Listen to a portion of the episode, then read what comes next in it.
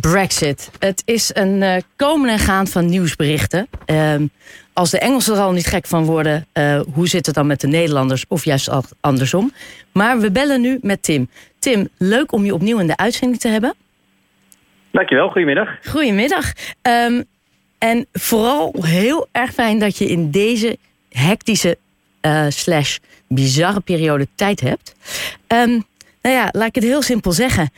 In een paar minuten kan je de afgelopen drie jaren samenvatten. Oh, dat, daar vraag je me wel even wat, zeg. Nou, vier minuten. ik ga het proberen. Nou, ik, ik kan bijvoorbeeld wel even proberen samen te vatten waar we nu eigenlijk zijn. Want er is natuurlijk ongelooflijk veel gebeurd weer afgelopen week. Het was echt een soort achtbaan hier in Groot-Brittannië. Waar ineens iedereen omhoog ging en weer naar beneden en weer naar links en nog een looping en toen weer terug. Het was ook haast niet meer te volgen. Ik kan me ook goed voorstellen dat mensen in Nederland het heel moeilijk vonden en vinden om allemaal echt te begrijpen wat er precies gebeurt. Maar um, het belangrijkste is dat Boris Johnson vorige week, nu een week geleden, maar het voelt al wel drie jaar geleden, uh, een deal heeft gesloten met de EU. Dus er ligt weer een nieuw Brexit-akkoord. En hij heeft de afgelopen dagen geprobeerd om, de, om die deal door het parlement te krijgen, door het Britse Lagerhuis. Dat is hem ten dele gelukt. Hij heeft voor het eerst als premier een meerderheid gehaald voor een stemming. Dat was namelijk de eerste stap om dit hele pakket door het Lagerhuis te krijgen. Maar die eerste stap, eh, daaraan hoor je al, dat was zeker niet de laatste. Eh, er waren nog heel wat stappen te gaan om alles rond te krijgen. En omdat hij al bij de tweede stemming die volgde verloor, zei hij daarna: Ho, stop, ik druk op de pauzeknop.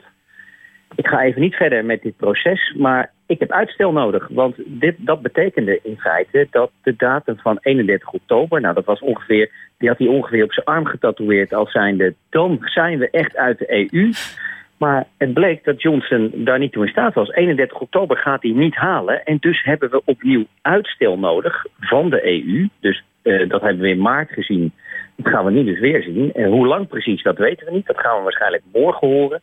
En dan gaat Johnson besluiten wat hij dan gaat doen. En de kans lijkt nu erg groot dat hij voor verkiezingen gaat. Dus dat dat de manier is waaruit hij hoopt uit deze impasse te komen. Want hij kan gewoon niks door dit parlement krijgen. Of in elk geval heel moeizaam.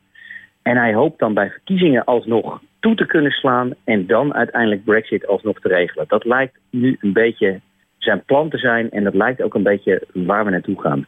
Want het is toch veel positiever om een uitstel, een uitstel te hebben dan een no-deal Brexit. Het scenario van in ieder geval dan maar 31 januari met een deal zou toch voor iedereen een positievere uitinsteek moeten zijn dan no-deal? Denk ik. Ja. Nee, zeker. Kijk, uh, no-deal Brexit is echt het slechtst denkbare scenario. Dan heb je dus helemaal niks. En dan moet je je echt zo voorstellen, dan crashen de Britten van de ene op de andere dag uit de EU. Zonder afspraken over nou, de meest uh, futiele dingen zelfs. Of je je hond wel of niet Groot-Brittannië nog in mag nemen. Stel dat je op vakantie bent en er is ineens een no-deal Brexit. Alles wordt ineens anders. Uh, iedereen vreest natuurlijk voor lange files bij Calais en bij Dover. Met name natuurlijk van vrachtwagens. Omdat alles ineens gecontroleerd moet worden. Dat zou zo ongelooflijk veel chaos opleveren. Zeker de eerste periode. Dat niemand erbij gebaat is. En Johnson moest al uitstel vragen als hij die deal niet voor 31 oktober door het parlement zou krijgen van zijn eigen parlement, want die hadden daar al op aangedrongen. Uh, Johnson moest daarvoor een brief schrijven, dat heeft hij gedaan. En nu is het woord dus aan de EU, aan alle andere 27 EU-landen. Ja, en die zijn inderdaad ook bang genoeg voor die no-deal om het daar nu niet op te laten aankomen. Want ook al merk je natuurlijk in heel veel EU-landen gigantische frustratie over dit hele Brexit-proces. Iedereen is er natuurlijk helemaal klaar mee na drie, drieënhalf jaar dat er nog steeds geen oplossing is. Maar toch durven ze het echt niet aan om het op die no-deal aan te laten komen. Omdat bijvoorbeeld, neem uh, de bloemenindustrie in Aalsmeer... die willen wel weten wat er dan in vredesnaam gaat gebeuren. Of ze nog wel al die bloemen naar Groot-Brittannië kunnen exporteren. Dus er zijn ook wel degelijk grote economische consequenties voor een land als Nederland bij zo'n no-deal Brexit. En dus zullen ze, en dat verwacht ik echt, gewoon aansturen op een uitstel van waarschijnlijk in elk geval een maand of drie. Ja, want heb je los van die uitstel, ik, ik ga ervan uit dat dat de beste deal, nou ja, deal is een leuk gekozen woord, maar dat dat de beste uitkomst voor nu zal zijn en dat dat uiteindelijk ook voor het parlement en voor iedereen die hoewel niet ideaal, dat beter zou zijn. Zijn er nog andere voorspellingen of vermoedens die jij hebt... Um, die mogelijkerwijs zouden kunnen gebeuren in de toekomst? Dus los nog van deze uitstel? Nou, ik, ik heb een glazen bol gekocht uh, een paar jaar geleden... waarin ik af en toe even inkijk... en waarin ik hoop dat er dan een antwoord komt... over wat er de komende weken, jaren, maanden gaat gebeuren. Maar ik kan je vertellen, die glazen bol is ongelooflijk mistig. Ik, ik zie daar helemaal niks in. Het is, het is ja, bijna niet te voorspellen hoe het verder gaat. Uh, maar goed, als je het me nu toch vraagt... Uh, ik, ga, ik toch, ga ik me wagen aan een voorspelling... Maar pin me er niet vast. En uh, misschien is het morgen, volgende week of misschien zelfs wel morgen weer allemaal anders. Maar mijn gevoel is dat het volgende gaat gebeuren. We gaan van de EU horen dat er drie maanden uitstel komt. En de EU zal tegen Johnson zeggen... nou, je mag ook, je hoeft die drie maanden niet te gebruiken. Je mag ook eerder uit de EU als je toch nog een keer wil proberen... om die deal door het parlement uh, te krijgen. Dan moet je dat vooral doen. En als dat dan half november is of eind november... nou, wij vinden het prima, dan kun je uit de EU... Maar je mag ook die drie maanden gewoon gebruiken. En ik denk dat Johnson het er niet op gaat gokken om het nog een keer te proberen. Ik denk dat hij voor verkiezingen gaat. En als hij dat wil doen, dan worden die verkiezingen op 5 of 12 december waarschijnlijk gehouden. Dus Sinterklaasavond gaan de Britten naar de stembus. Nou hebben we hier geen Sinterklaas, maar dat wordt de dag uh, wellicht om te gaan stemmen. Dat is een hele rare dag. Normaal gesproken wordt er nooit gestemd in Groot-Brittannië. In de winter, in december. Het is wel een leuk verhaal om te vertellen.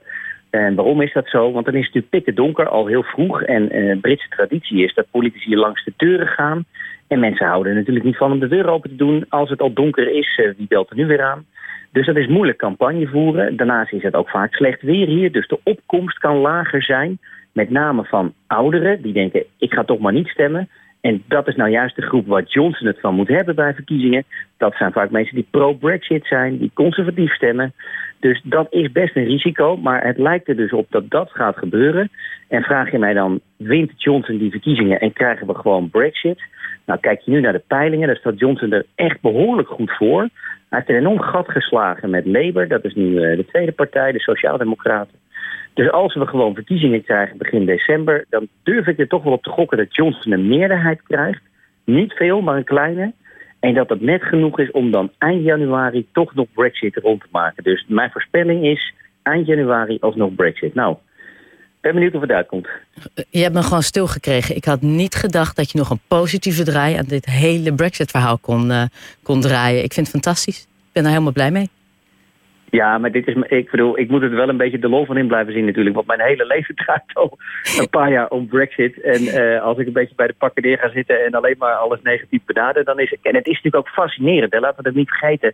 We kijken naar zo'n ongelofelijke politieke soap, die maar elke dag weer een nieuwe wending kan krijgen. Elke dag een nieuw hoofdstuk. Ja, dat is natuurlijk voor mij als, als correspondent uh, ook uh, intrigerend en geweldig om elke dag te kunnen volgen. Ja, en, en, en ja, nee, inderdaad. Heel uh, interessant. Bold and the Beautiful is er volgens mij niks bij. Um, nee, Bold and the Beautiful met lelijke politici is het een feitje. Ik zeg, hier, dit, de, deze laat ik helemaal aan jou. Um, zo gezegd.